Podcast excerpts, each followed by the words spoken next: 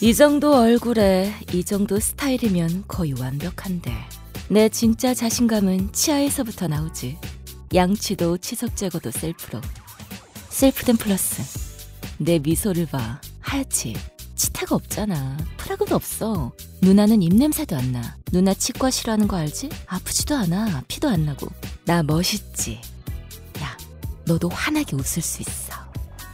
매일매일 상쾌하게. 셀프댐 플러스. 월매 369 가격 만족 품질 만족 수입 명품 매트리스 월매 369 온라인 오프라인 가격 동일 품질 동일 월매 369 월드 매트리스 369 착한 가격 월드 매트리스 369 온 오프라인 동일 판매 지금 검색창에 월매 369.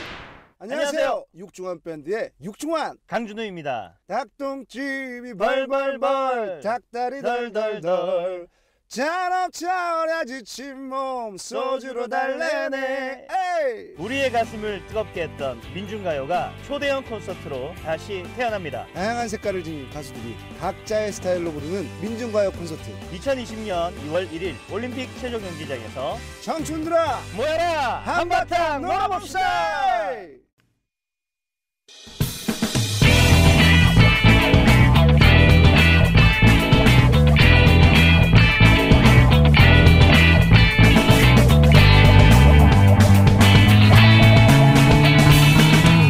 김어준의 뉴스공장.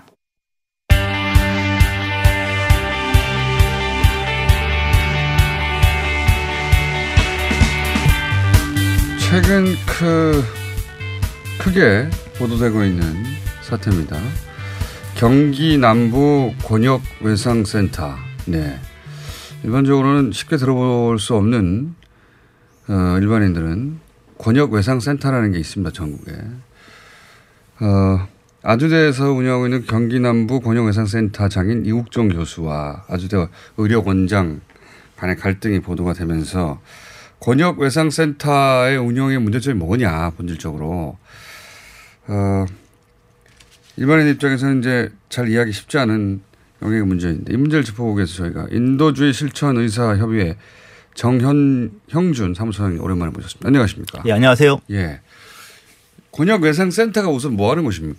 권역외상센터 이제 중증 외상 환자들을 네. 집중적으로 치료하는 곳입니다. 이렇게 외상하면은 저희가 뭐 일반적인 뭐 부딪히는 이런 것들 생각하시는데 좀 심한 외상 환자들 뭐 볼트나 이런 관통된 사람이라든지 뭐 칼에 맞은 사람이라든지 한국은 뭐 총상은 없지만 뭐 끼거나 그러니까 작년에 저희 사회적으로 크게 이슈가 됐던 산재 사고의 대상이 되는 그런 환자들을 치료하는 데는 저희 뭐 드라마나 이런 데서도 보셨겠지만 골든타임이라고 시간이 대단히 중요합니다. 그래서 네. 이제 아주 빠른 시스템으로 병상도 비어져 있고 인력도 대기하고 있어야 치료가 되니까 그걸 하기 위해서 만든 것이 권역외상센터입니다. 일반 응급실 수준이 아니라 이 즉각적인 치료를 받지 못하면 금방 사망할 수 있는 아주 심한 외상을 입은 사람들. 그런 사람들을 주로 치료하는 것이다. 이렇게 생각하면 되겠네요. 예, 맞습니다. 네. 그래서 우리가 흔히 볼 수는 없는 산업재해를 당했다거나 아니면 아주 치명적인 교통사고를 당했다거나 이런 분들이겠네요. 예, 맞습니다. 네. 그러면 그냥 상식적으로는 그런 분들도 다 그냥 일반 응급실에서 치료할 수 있을 것 같은데 그렇지가 않나 보죠, 현실은?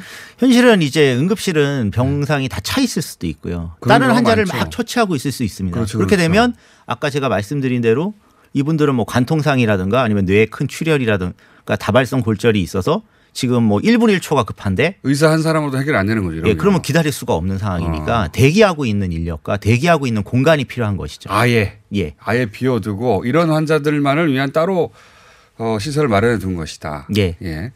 자, 그건 이해했습니다. 그런데 이제 이국종 교수와 의료원장의 아주 의료원장의 갈등을 단순화시키자면 병실이 분명히 남아있는데 그러니까 여기서는 병실이 남아있다는 것은 외상센터 병실이 남아있다는 게 아니라 외상센터 병실을 찾고 더 병실이 필요한데 병실 배정을 안 해준다. 예. 이런 것 같아요. 그게 예. 이번에 이제 방송에 주로 나오고 있는 그러니까 주된 갈등의 요인이. 아주대 이제 일반인 생각하기에는 아주대 병원인데 이 센터에서 병실이 다 차버렸으면 아주소병원에서 빈 병실이 있으면 배정하면 될 것 같은데 왜 이게 안 되는 거죠? 그러니까 원래 당연히 배정해야 되는 거고요. 여기서 네. 뭐 어떤 논리가 필요하지 않은데. 그렇죠. 근데 이제 배정을 안 하려고 했다는 것은 네. 이 이제 외상 센터 일단 안 하려고 했다는 거는 이국종 교수의 주장이긴 합니다. 예. 그런데 그렇다면 이제 아무래도 외상센터에 있는 환자들이 수익성이 없기 때문입니다. 수익성이 없다는 게 어떤 의미예요? 저희가 그러니까 이제 이 외상 대상이 되는 이 환자들이 일단 저소득층 가난한 사람이 많고요.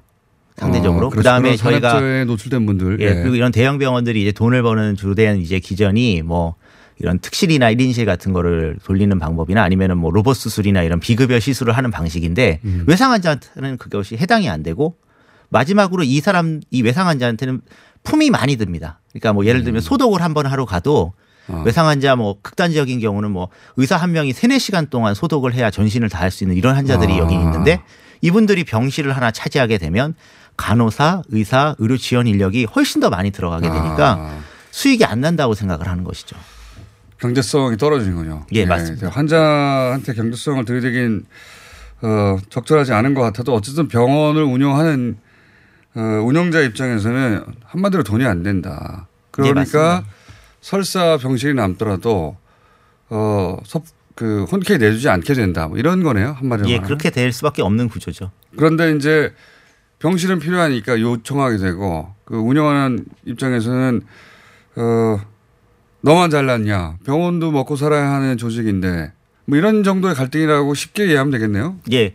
그리고 조금 더 설명을 드리면은 예. 이 아주대 같은 경우에 이제 권역센터가 병상이 100개인데 이 100병상을 다 채웠다는 것 자체가 이 센터가 엄청난 역할을 하고 있다는 뜻이거든요. 1위라면서요. 평가에서 항상. 예. 뭐 그래서 거의 선도하는 기관이고 이국종 교수께서 이제 이 어떤 포맷을 지금 시스템을 만들고 있는 곳인데 다 채우고 사실은 이제 본원에 있는 본원이 거의 한 1100병상 되는데 그중에 병상을 대여할 수 있었다는 것 자체가 엄청 잘 돌아가고 있는 권역센터라고 볼 수 있는데 여기서 이런 문제가 생겼다고 했을 때는 다른 곳은 뭐 말할 필요도 없겠네요. 다른 곳은 뭐 아예 말할 필요가 없는 것이죠. 네.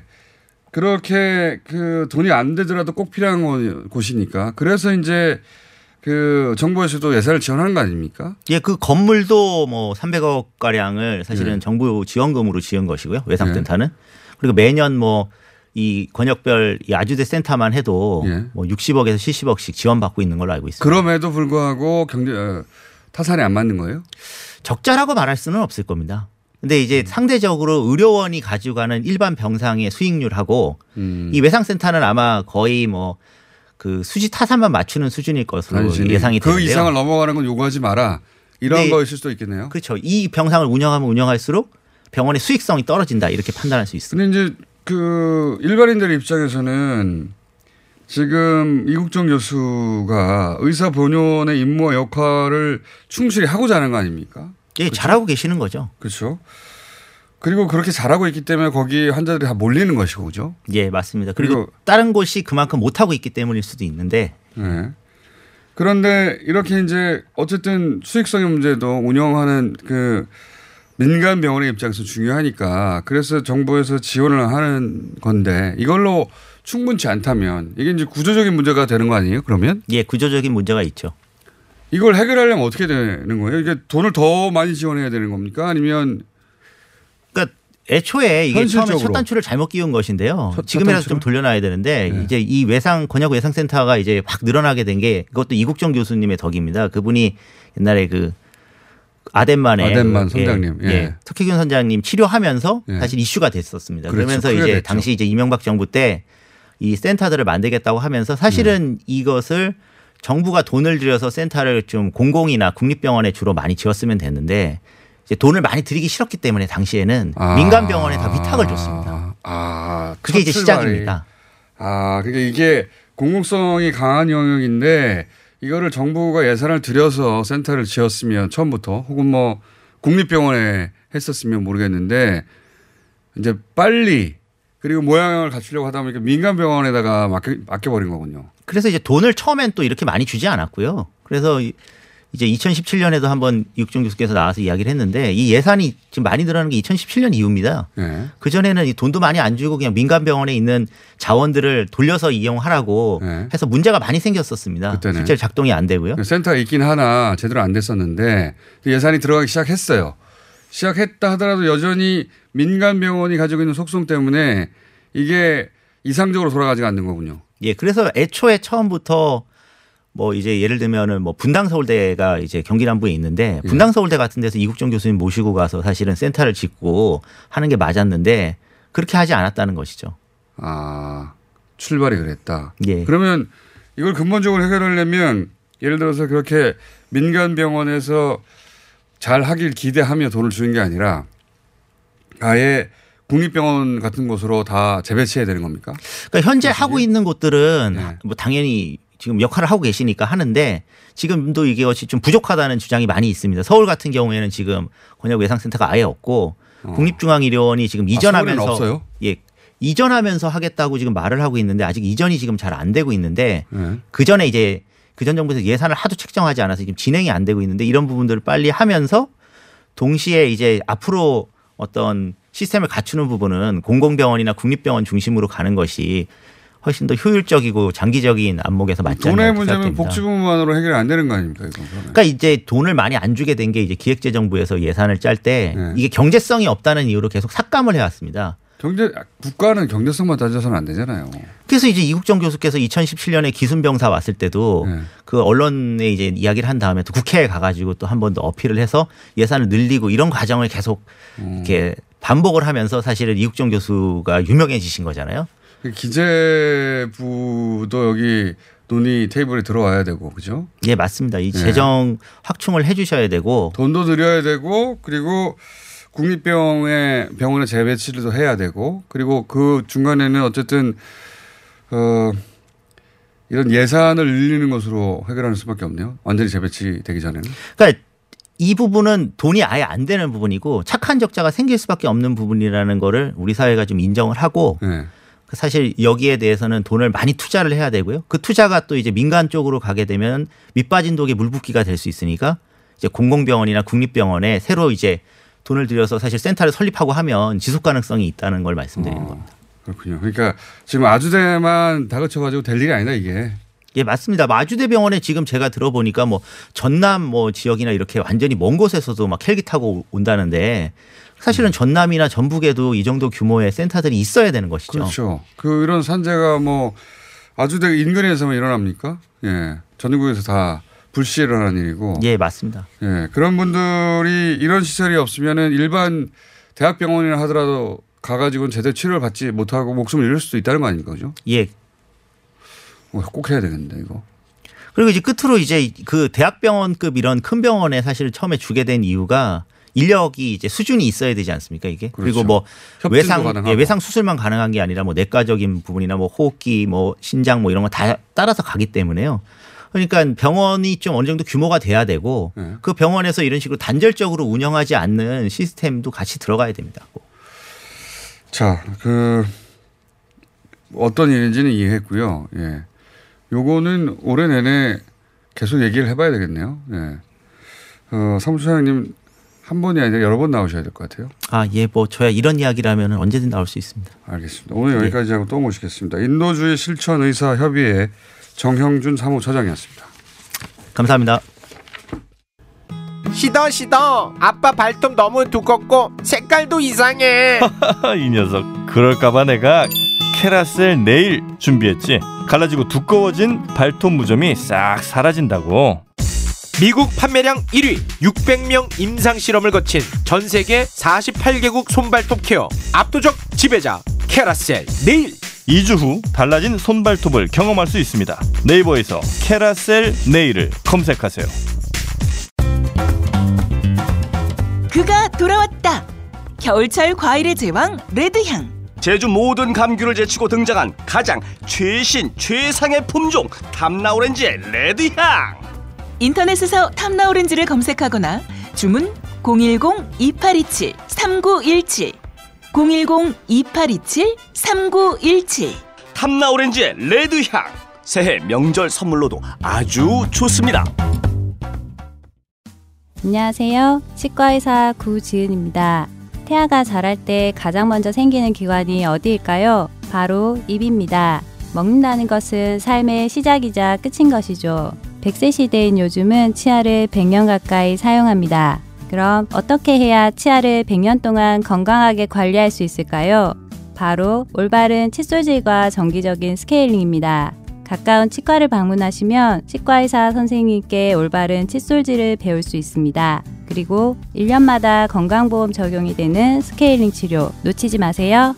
이 캠페인은 유디치과협회와 함께합니다.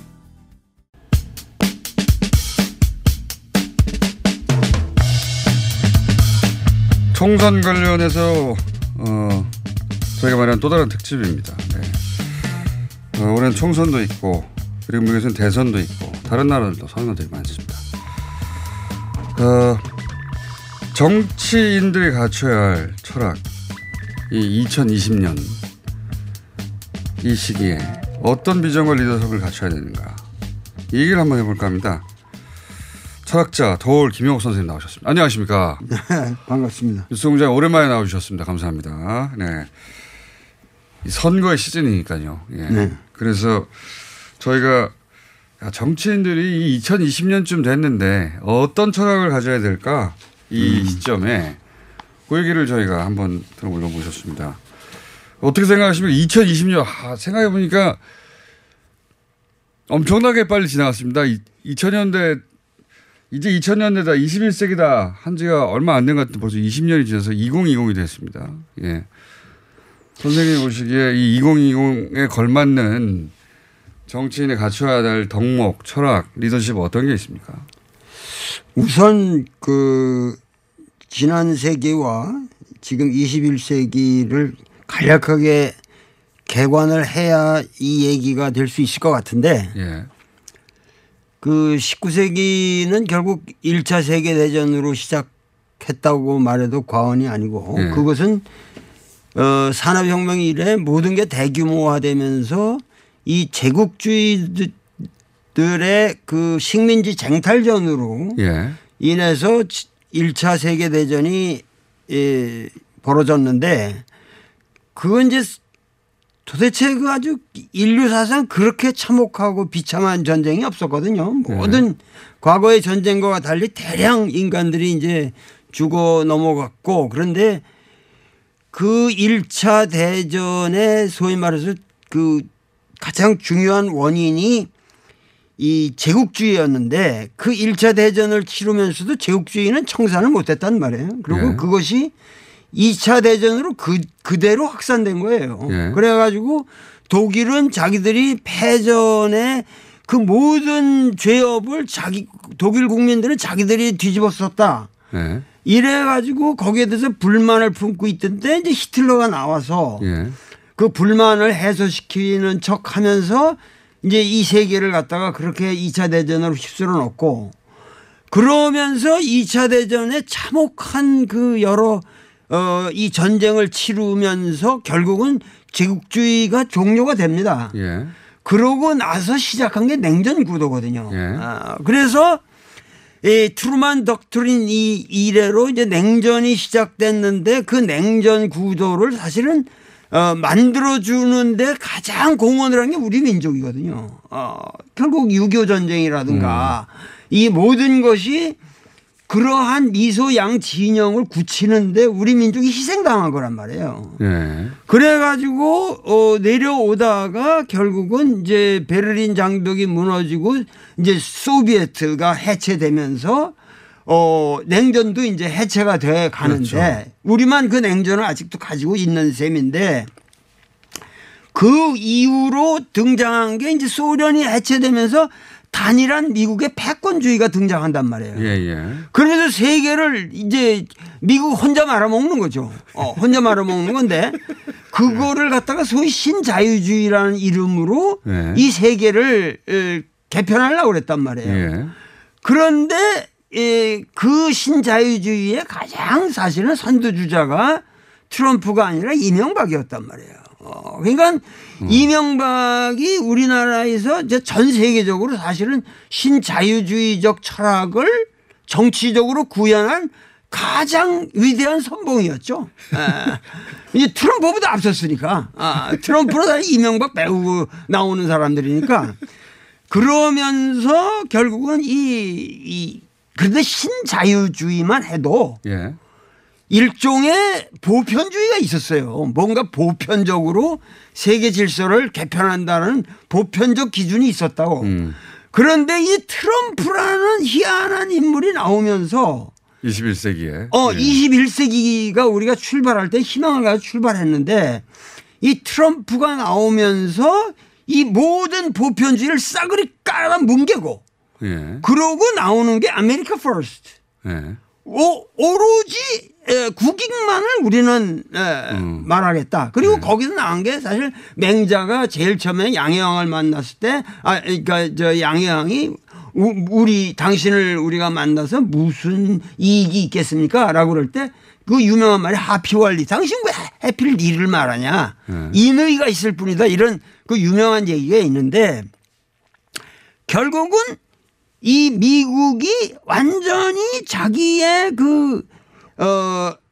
국익만을 강조하면서 모든 세계를 갖다가 그렇게 하니까 미국의 제국주의라고 하는 것은 정말 사라졌지만 사실은 그 결과 모든 이 20세기, 21세기에 우리가 기대했던 그 정치 환경이라고 하는 것이 완전히 그 맹자가 말하는 대로 상하 교정리라 모든 아래 위 뭐 좌우 할 것 없이 서로가 이익을 추구하면서 물고 뜯는 이 현상이 벌어진 거예요. 그러니까 미국이 자기 이익만 챙긴다고 하니 다들 그 아래서도 자기 내 이익만 챙겨야 되겠구나 그런 세상이 되겠다. 그렇죠. 그러니까 예. 맹자가 말하는 게 양형이 큰 나라에서 이익을 취하겠다. 그럼 밑에 대부도 우리 이익 취하겠다. 사서인들 보통 사람들까지도 내 이익만 챙기겠다.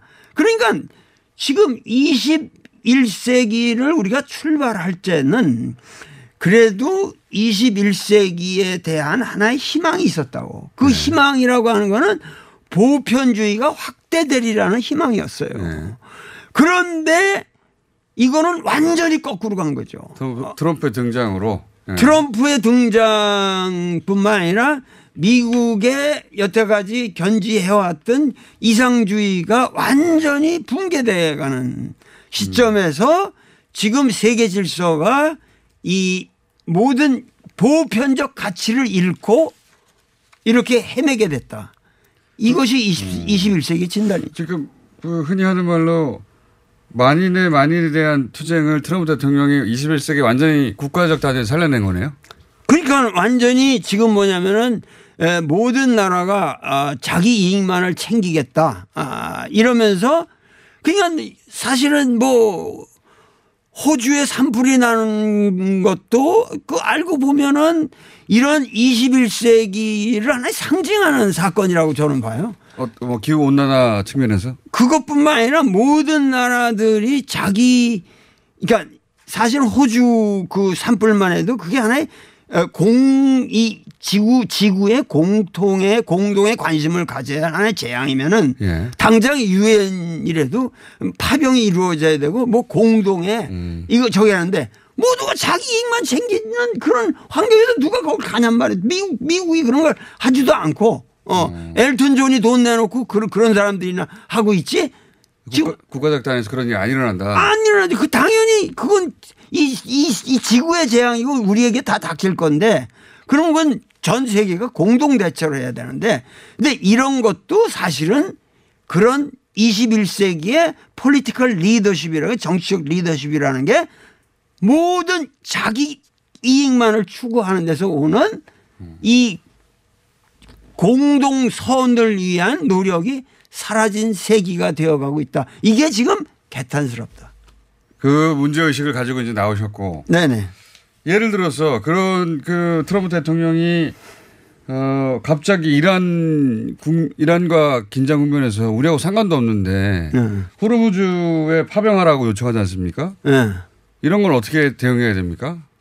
그런 것도 우리가 그러니까 우리나라 예를 들면 우리나라에서 진보 세력이다.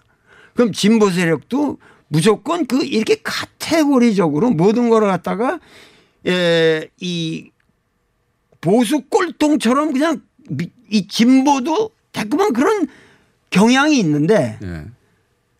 파병을 무조건 반대하면 안 됩니다. 그런 것도. 무조건 반대하면 안 되고 어떻게 해야 됩니까? 우리 해주겠다. 해주겠다.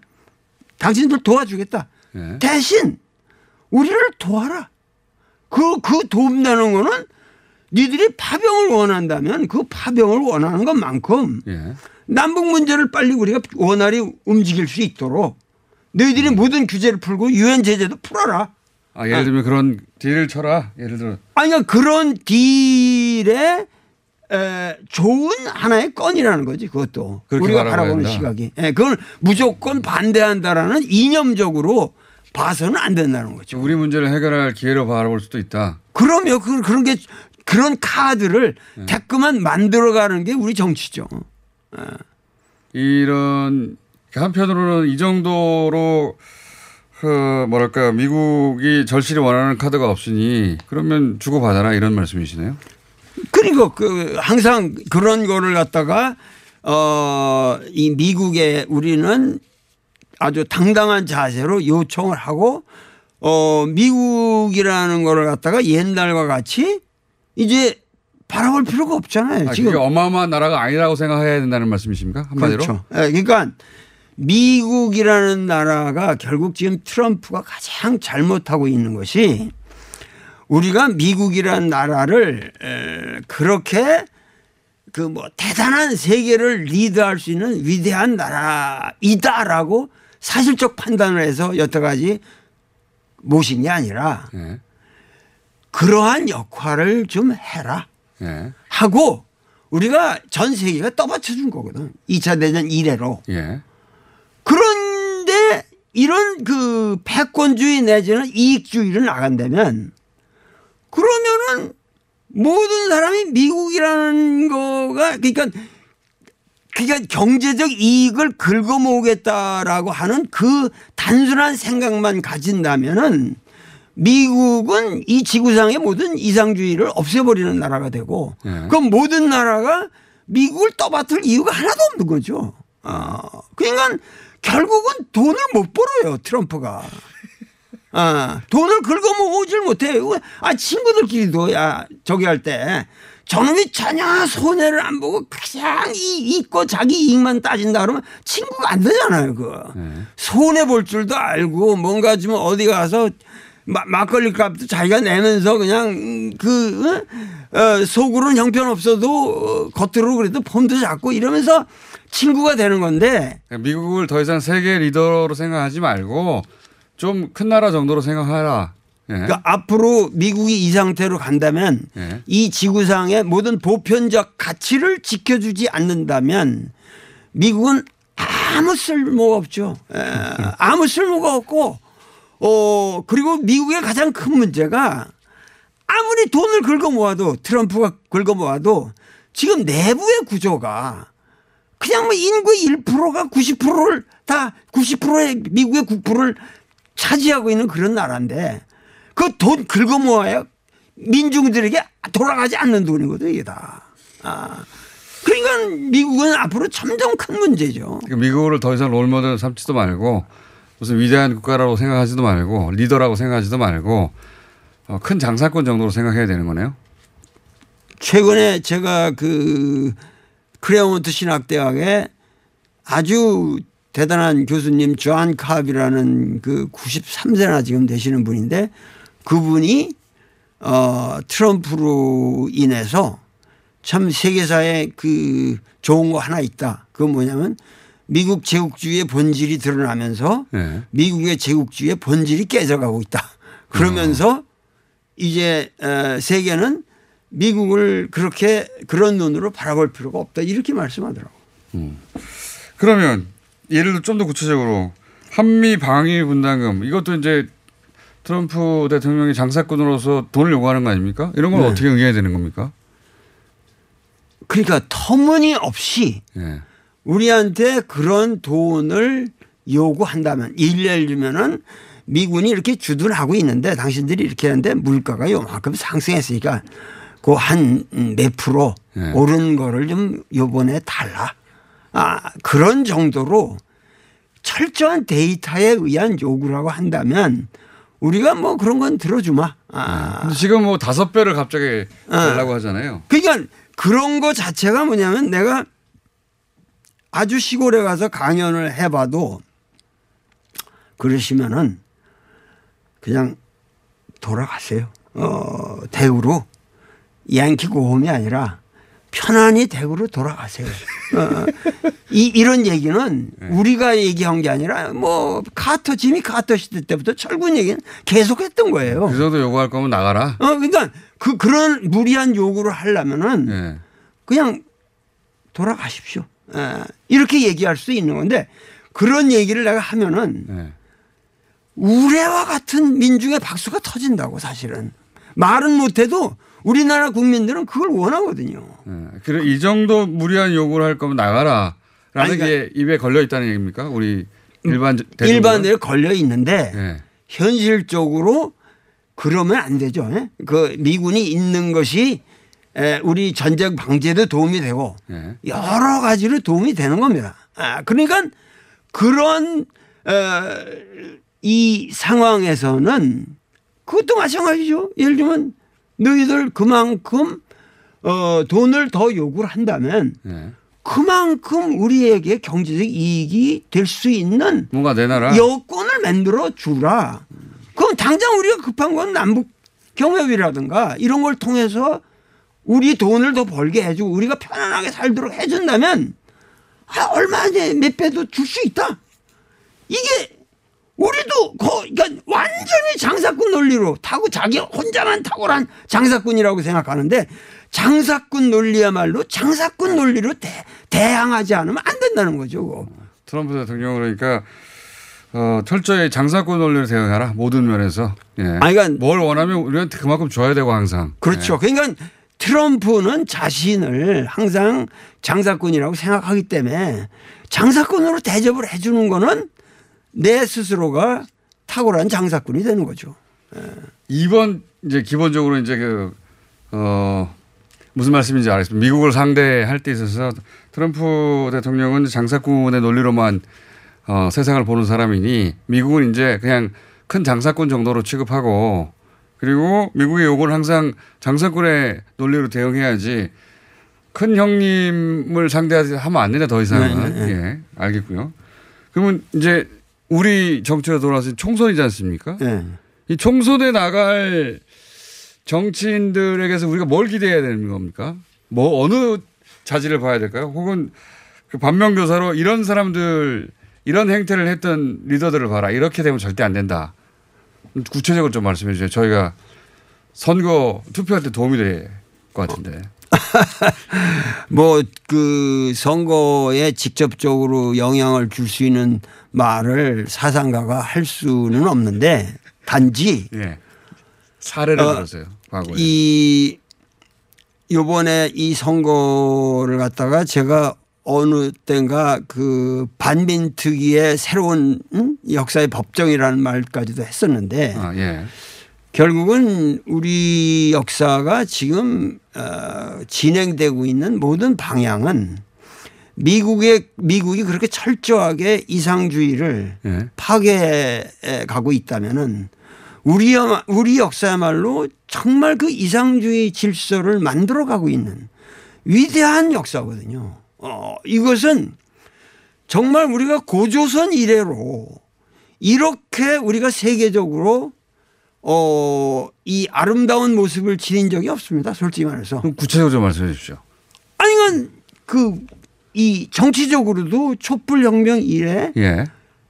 촛불혁명 그 이래 모든 거를 지금 비난하는 소수도 있겠지만은 어떻게 됐든지 간에 피 안 흘리고 정권의 그 사악한 권력 구조를 아주 민주적으로 바꿔놨고 국민들의 모든 직접 민주주의라고 할 수 있는 그런 힘에 의해서 그걸 바꿔놨고 그리고 그런 것뿐만 아니라 문화적으로도 탁월한 문화인들이 많이 활동을 할 뿐만 아니라 우리가 이 지금 뭐 최근에도 봉준호의 이게 뭐 아카데미 이 상에 올랐듯이 뭐 체육인들만 해도 뭐 몇 미터를 그냥 혼자 질주한 그 손흥민인가 뭐 하여튼 이 모든 거 보세요. BTS고 이 모든 지금 이 뭐 김연경이고 뭐고 하여튼 모든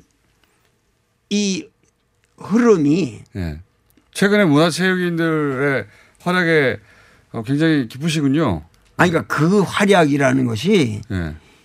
우리 국가의 문화적 저력을 나타내는 현상이지 독재 정권에서 그런 나올 수가 없는 거예요. 이건 도저히. 그러니까 우리 역사가 그리고 지금 뭐 검경 문제라든가 모든 게 하여튼 정리가 되어가고 있고 좋은 방향으로 가고 있잖아요. 중간 그 과정에서 어떠한 소음이 있다고 할지라도 경찰도 과거 옛날 친일 경찰이 아닌 지금 민주경찰로서 거듭나 있고 그리고 이런 모든 것이 아까 무슨 의료제도 같은 것도 그런 거를 좀 고치고자 하는 그런 노력이 있고 이건 이 복지나 문화적인 모든 정치 면에서 사실은 우리 역사처럼 어떤 인류가 구현하고자 하는 보편적 가치를 지향하고 있는 나라가 없다는 거예요. 예전에는 미국으로부터 이제 민주주의를 배워왔는데 배워왔죠. 지금은 미국이 우리한테 배워야죠. 배워야 될 단계에 있다. 네, 전 세계가. 미국으로부터 배울 거 별로 없어요. 요즘 사실은. 네, 예. 네.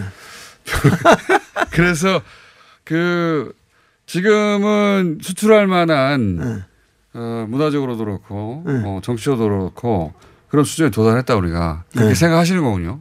그렇죠. 지금 우리가 저도 이 사상가로서 고민을 할 때 옛날에 서양 사상가들을 그냥 무조건 내가 배워야만 할 사람으로 생각했던 그 사유를 바꾸고 나니까 그들을 더 잘 이해할 수 있게 되더라고. 그들의 모든 가치와 좋은 점 나쁜 점 그리고 내가 극복해야 할 점 이런 것들이 이제 보이는 겨우 이제 어린애 나이에 내가 도달한 것 같아요 지금. 서양 철학자들을 객관적으로 보기 시작하셨다. 네. 뭐 그다지 대단하지 않은 점들도 있고. 네. 그리고 배울 점도 있고. 배울 점도 있고. 네. 아니 근데 오늘 저희가 모신 이유는 이제 선거의 시즌이 왔으니까 이 선거를 임하는 유권자로서의 자세나 어떤 사람을 어떻게 걸러내야 할지 혹은 어떤 덕목을 봐야 될지 그거 한번 여쭤보려고 한 건데 트럼프 얘기는 잘 알았습니다. 우리가 미국으로부터 더 이상 배울 거 없다는 것도 잘 알았어요. 유권자로서 예를 들어서 이런 유형의 리더는 안 된다. 있어요 혹시? 그걸 그러니까 국내 정치인이 아니다 지금 말이죠. 네. 이 우리가 민주주의라는 거를 네. 생각하는 방식에 아주 결정적인 하자가 있어요. 뭐냐면은 국민들이 무엇을 어떻게 생각하든지 간에 국민들의 의사를 공평하게 반영하는 게 민주주의다. 네. 이게 개똥이라고. 이런 생각 개똥이야 이게. 무슨 얘기냐면 인구의 만약 인구의 5%가 네. 예수 안 믿으면 다 죽여야 된다. 라고 생각한다면. 라고 생각하는 사람들이 있다면 네. 그 5%의 의석이 국회에 있어야 된다. 네, 이걸 민주주의라고 생각한단 말이에요. 아, 그 말이 안 된다. 그러니까 지금 우리가 민주주의라고 하는 건 제일 밑바닥이 그런 민중이 아니라 네.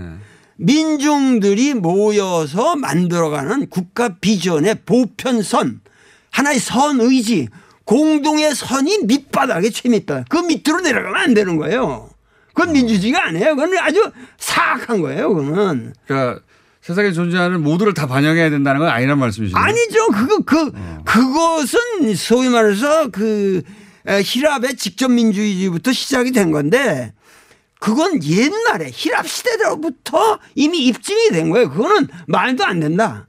그렇게 된 건 플라톤이 그런 게 아니고 보편의 선의지를 만들려고 해서 이데올로기를 만들고 그래서 그 이데아를 향한 이데아 우에서 시작하는 그러한 정치를 만들자. 그게 인류의 기본의 기본. 그러니까 우리가 지금 여기서 만들고자 하는 새로운 정치라고 하는 것은 어떠한 최소한의 상식적 보편 의지, 선 의지를 구현하려고 하는 여든 야든 네. 그런 사람들만이 의회에 나갈 수 있고 정치를 할 수 있다는 거죠. 그런데 그런 분들 중에 스스로는 본인들이 보편선이라고 생각하는 분들 있지 않습니까? 그래서 막 매일 그 광장에 나와가지고 그런 분들 있잖아요. 그러니까 그런 것을 완전히 박살내야 돼, 유권자들이. 그러니까 국민들이 그런 거를 분별할 능력이 있어요. 나는 최근에 예. 전라남도에 가가지고 이 고등학교 학생들을 60명을 도지사님과 이렇게 잘 상의를 하고 그래가지고 거기 그 희망인지 육성과라는 데서 예. 그런 프로젝트를 만들어줘서 제가 가서 그 일주일 동안 예. 그 고등학교 2, 3학년 애들 1, 2, 3학년 학생 전부가 2001년 출생 2002년 출생 그런 애들이에요. 21세기 탄생한 애들인데 걔들을 놓고 내가 일주일 동안 논어를 강의를 했거든. 예. 그런데 아무 사고 없이 이 스마트폰 한 번도 전 다 갖고 있으라고 그랬는데 한 번도 안 울리고 일주일 동안 얘들이 질서정연하게 내 강의를 듣더라고. 선생님 강연이 재밌어서 그랬겠죠. 아니 그거보다도 예. 이 우리가 이걸 알아야 돼요. 뭐냐면은 예수가 예루살렘에서 재판을 받는 과정에서 예. 이렇게 하니까 그 대중을 놓고 했거든. 그래서 예루살렘 성전에 들어가서 그럴 때 다윗의 자손이라고 맨날 메시아 그러면 다윗의 자손 거니까 예수가 그런단 말이에요. 야 내가 어떻게 다윗의 자손이냐. 난 내가 친정 메시아라면 난 다윗의 주님이다. 아 이거 황당한 얘기라고 사실 그 당시 유대인들의 입장에서 본다면 예. 그런데 마가가 그 뒤에 토를 달기를 거기 모인 모든 오클로스 민중들이 좋아서 박수를 치더라 그랬거든. 아, 그 얘기에. 예. 그러니까 이 말은 뭐냐면은 우리가 모르지만은 자꾸만 이 보수 언론들이 왜곡을 하는데 우리 민중은 궁극적으로 진보적이라는 거예요. 예수 시대 때부터 여태까지. 그러기 때문에 학생들도 혼자 사는 게 아니라 같이 있길 좋아하고 같은 규율 속에서 같이 문제를 해결하길 원하고 내 강의를 듣고 뭔가 새로운 것을 향한 향심이 있더라고. 그러니까 예. 대중의 문제 그런데 그러면 그 눈을 흐리게 하는 건 뭡니까 그러면 우리 선택을 흐리게 하는 건. 그러니까는 그런 것이 소위 말해서 왜곡된 이념들. 예. 이념이라는 건 종교적 이념뿐만 아니라 그러니까 종교라는 문제도 그래. 종교가 아까 그 광화문 앞에서 뭐 어쩌고저쩌고 그런 얘기 좀 하셨지만은 어떠한 경우에도 종교는 정치를 리드하면 안 됩니다. 종교는 역사를 리드하면 안 돼요. 그러면 중세기가 되는 거예요. 어떤 경우에도. 알겠습니다. 그러니까는 종교라고 하는 건 역사의 뒤를 따라가면서 그 역사에서 지치고 외로운 사람들을 위로해 주는 그런 위대한 기관이 돼야지. 그러니까 이 앞으로 이 선거를 바라보고 선거를 바라보는 국민들의 자세는 예. 아까 지금 내가 말하고자 하는 그렇죠. 것은 2분 남았는데 그 얘기를 꼭 해 주셔야 됩니다. 네. 선거를 어떻게 바라봐야 되는지. 이 21세기에 유독 우리 역사만이 이 보편적인 선의지를 향한 정도를 걸어가고 있으므로 예. 그 길을 살려야 되는데 그러려면은 앞으로 이 총선에서 국민들이 투표하셔야 될 것은 그러한 공동의 선을 과연 이 사람이 구현하고 있는가. 그것을 우선 보시고. 설명을 다 듣고 났더니 잘 모르겠네요. 아니 그러고 가장 중요한 거는 예. 나는 기본적으로 예. 남북화해라고 하는 것을 긍정적인 태제로 받아들이지 않는 정치인은 다 떨어뜨려야 한다는 거예요. 한반도 문제를 중요하게 생각하는 사람. 중요한. 네. 그리고 이 시대의 공동선이 뭔지를 고민하는 정확하게 사람. 고민하는 사람. 네. 그리고 미국에 대해서 미국 뭐 이제 돈벌이에 급급한 등치큰 장사꾼이지 뭐 이 정도로 생각하는 그렇게 미국을 바라볼 줄 아는 사람. 그렇고 북한도 반드시 북미 관계를 풀어서 문제를 해결한다는 엉뚱한 생각을 하지 말고 네. 남북의 화해, 그러니까 이 남북 관계 하자. 개선을 통해서 북미 관계가 개선된다고 하는 그 프라이오리티 순서를 정확하게 알으라는 거예요. 지금 김정은한테 내가 해주고 싶은 말은 그 남북 문제.